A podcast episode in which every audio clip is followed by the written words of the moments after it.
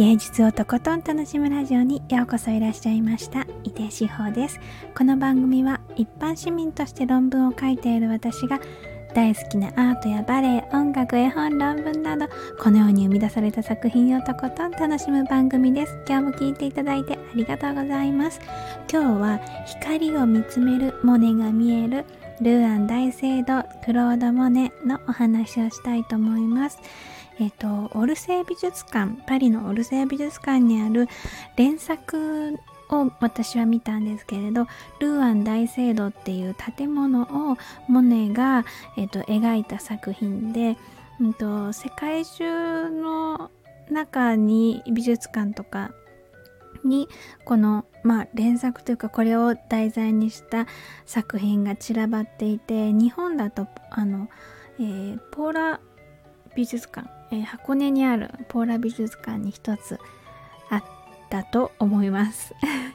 で私はこれオルセイ美術館で初めて見た時に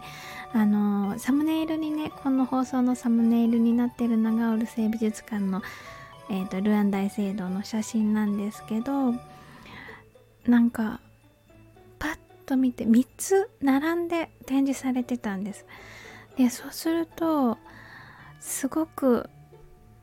なんかちょっとあのちょっと異様な感じ違和感みたいなものを最初感じるんです。これこれ何がしたかったんだろうっていうふうに思うんですよね。なんかねもうその並べてもらっているからね。それだけですごく入り口が面白い作品だなと思ったんです。見た瞬間にね。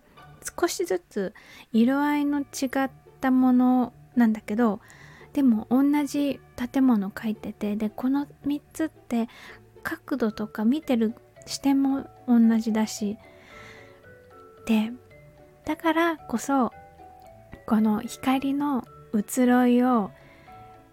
こう絵で色彩を通してどうにかして表現しようっていうこう奇跡というかそのあの様がぐっと伝わってくるっていうかこう私の心の中にグッて入ってくる感じがしたんですよね。絵自体もすごく素敵だなって思うんですけどでもそのモネの執念とか努力とかなんかそういう絵に描けるものとかそういう生き様に心打たれたなーって思いました。でこの連作を見ているとその光を必死でね見つめてそれをここのキャンバスにこう書き取ろうっていうか写してろうっていうような姿が見えるようでねなんか震えるなと思って。こういう明らかにその作者の命がもうそのまま込められてるような作品に出会うと心がなんかちょっとじわーってなる感じがするんですね。こうなんかちょっとガツンっていう感じじゃなくてもう小刻みにこうじわじわじわじわって震えてでそのぼわっとこうその作者の世界を旅しているような私がその少しだけその作者の人生に触れているような感じがするなと思って。でこの作品を見るとねそのモネが見ているものをそのモネ自身の視点から私も一緒に見せてもらってるような感じがしてちょっと私はあの私にとっては一番モネに近づけるというかそういうあのモネになれるまでは言わないけれど そういう風にあの思う作品でした。またねオールセイ美術館行ったらねあの見たい作品だなぁと思ってるんです。あでもね大体私オールセイ美術館行って一番最初にダッシュで向かうのはあの白熊ちゃんなんですけどね。えっと、フランソワポンポンさんの白熊の彫像があるんですけど、あの、その話もね、別の、あの、放送回でお話ししてるので、もし気になる方は聞いてみてください。今日はね、モネのね、あの、ルーアン大聖堂のお話をしました。このね、ルーアン大聖堂はね、一番あの、えっ、と、積みわらと、わら、積みわらの連作と、あと、睡蓮の連作というかシリーズと、ルアン大聖堂ってこの3つが私は、モネ、モネのなんか私のイメージのもの、モネって感じがするんですよね。そうだから次はね積みわらの話もできたらいいな。だけど私にとってね積みわらから受ける印象とルーアン大聖堂から受ける印象ってなんとなく似てるんです。このモネのね光を光の移ろいをこの色彩で表現しようっていう感じの信念というか執念というかその気持ちがねすごく見える作品でで一番って私が見た中で一番って思ったのがこの3枚の連作だったんです。というわけで今日は光を見つめるモネが見えるルーアン大聖堂クロード・モネのお話をしました。続いてコメント返しのコーナーです。今日はですね、2つの放送回のコメントの返事をしたいと思います。えっ、ー、と、1つは2月15日に放送した育てる音が聞こえるデュエットチックコリアさん、上原ひろみさんという放送回です。これはね、あの、チックコリアさんって、あの、ジャズピアニストの方が亡くなった時でそれで私がはーっと思ってあのすごく好きで聴いていたデュエットっていうあのチクコリアさんとジャズピアニストの上原上原ひろみさんが2人で弾いているあのアルバムを引っ張り出してきてこれすっごく素敵ってお話をした回です。えっ、ー、とその回にコメントいただきました。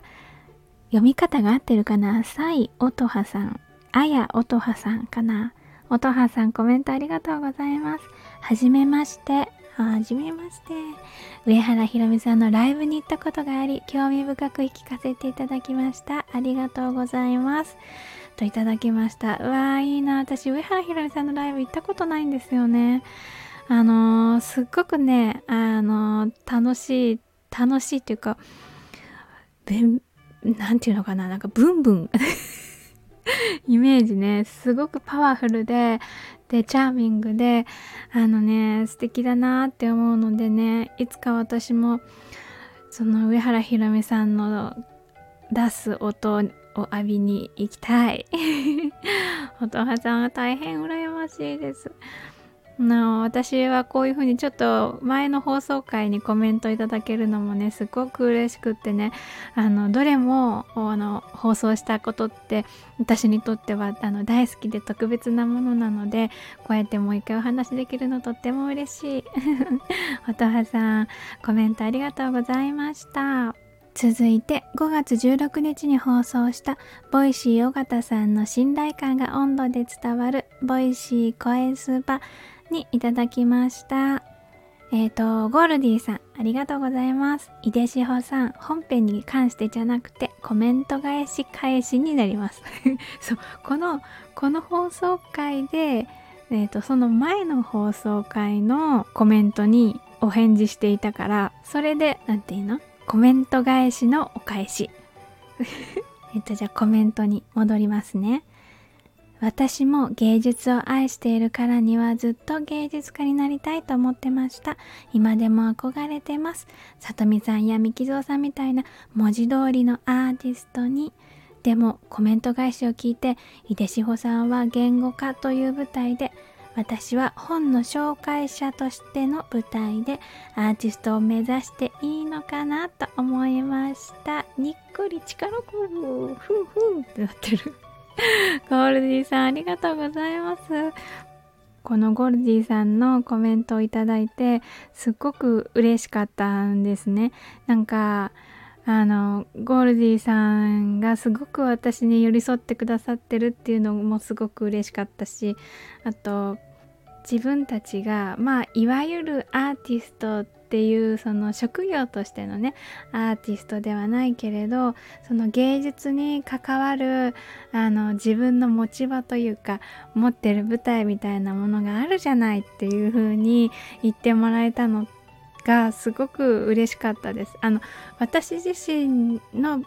も立ってる舞台の話をしてくださったのと一緒にゴールディさんがあのゴールディさんは、えーと、児童文学のあのことをスタイフで配信されてらっしゃるのででツイッターでもねあの写真付きで紹介とかされてたりするので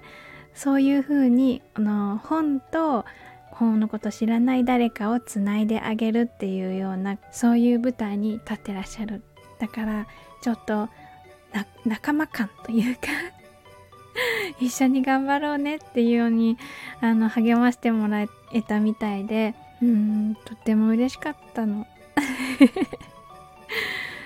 いやでもねなかなかねこのゴールディさんからこのコメントをもらった嬉しさをねちゃんとね言葉にならないな。うん、言葉にならないってことは多分自分自身であのちょっと見えないまたは見たくない部分のことをゴールディさんが話私に問いかけてくれたってことなんじゃないかなって思うんですよね。言葉にする時に割と景色でとかあの何て言うのかなえニュアンスで自分の心って見えると思うんですよね。見えるから言語化されると思うんだけどでも言葉にならないってことはその景色が見えないってことは自分で見えなくしてるか見たくないってしてるかな。って思うんです。なんとなくこれまでの経験上。だからこのコメントの中にきっとね私がねこう人生の中ですごく課題に思っている何かが隠されているのかもしれない。いやーこれはね何度か読み返しますことあるごとに。このコメント さすがゴールディさんですよね。めっちゃ確信ついてくる。うんそんなねちょっとね。おーなるほどな。自分とちょっと向き合う感じのところだなって思いながらねゴールディさんのコメント読みましたよゴールディさん。